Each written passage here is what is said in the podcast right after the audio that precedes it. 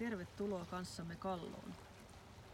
Tiedätkö, kun porilainen rakastuu, niin hän tuo kultansa tämän kalloon ihailemaan meren sileiksi suutelemia kallioita. Ja sitten kun hän eroo, niin tota, hän palaa taas katselemaan näitä samoja kiviä ja katsomaan, kuinka myrsky niitä pieksee. Kallo on tällainen pieni kallioinen saari. Ihan lähellä Porin keskustaa, noin 20 kilometriä keskustasta on tänne matkaa. Autolla pääsee ihan tähän kallioiden vierelle. Me istutaan nyt täällä kalliolla ja kun me tultiin tänne, niin aurinko paistoi ihan kirkkaana sinisellä taivaalla ja sitten yhtäkkiä tuolta mereltä nousi kova sumu ja ei tahtonut oikein kalliota erottaa ja nyt taas kirkastui. Lämmintä on istua tässä auringossa, 23 taitaa olla lämmintä. Ja meri kohisee tuossa taustalla. Tosi hyvältä tuoksuu tuo meri. Joo, Ja meren kohina on tuonut mukanaan tuommoista valkoista vaahtoa tuohon rantaan. tässä vieressä on toi Mäntylaaro satama ja myös tuommoinen pienvenesatama.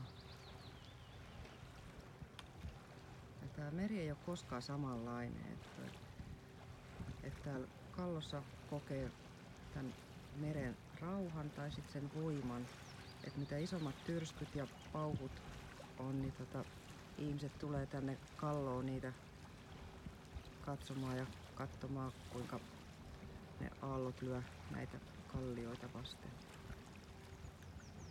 On luonnonläheinen kohde. Linnut visertelee nytkin täällä taustalla.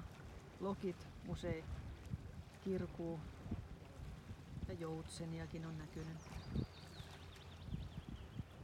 Ja, aivan ihanat auringonlaskut on. Aina ihmiset käykin kuvailemassa täällä paljon. Ja tää meri on meillä porilaisille aika tärkeä. Ja täällä käy tosi paljon ihmisiä kyllä. Tuossa on myös tämmönen kahvila tehty nyt.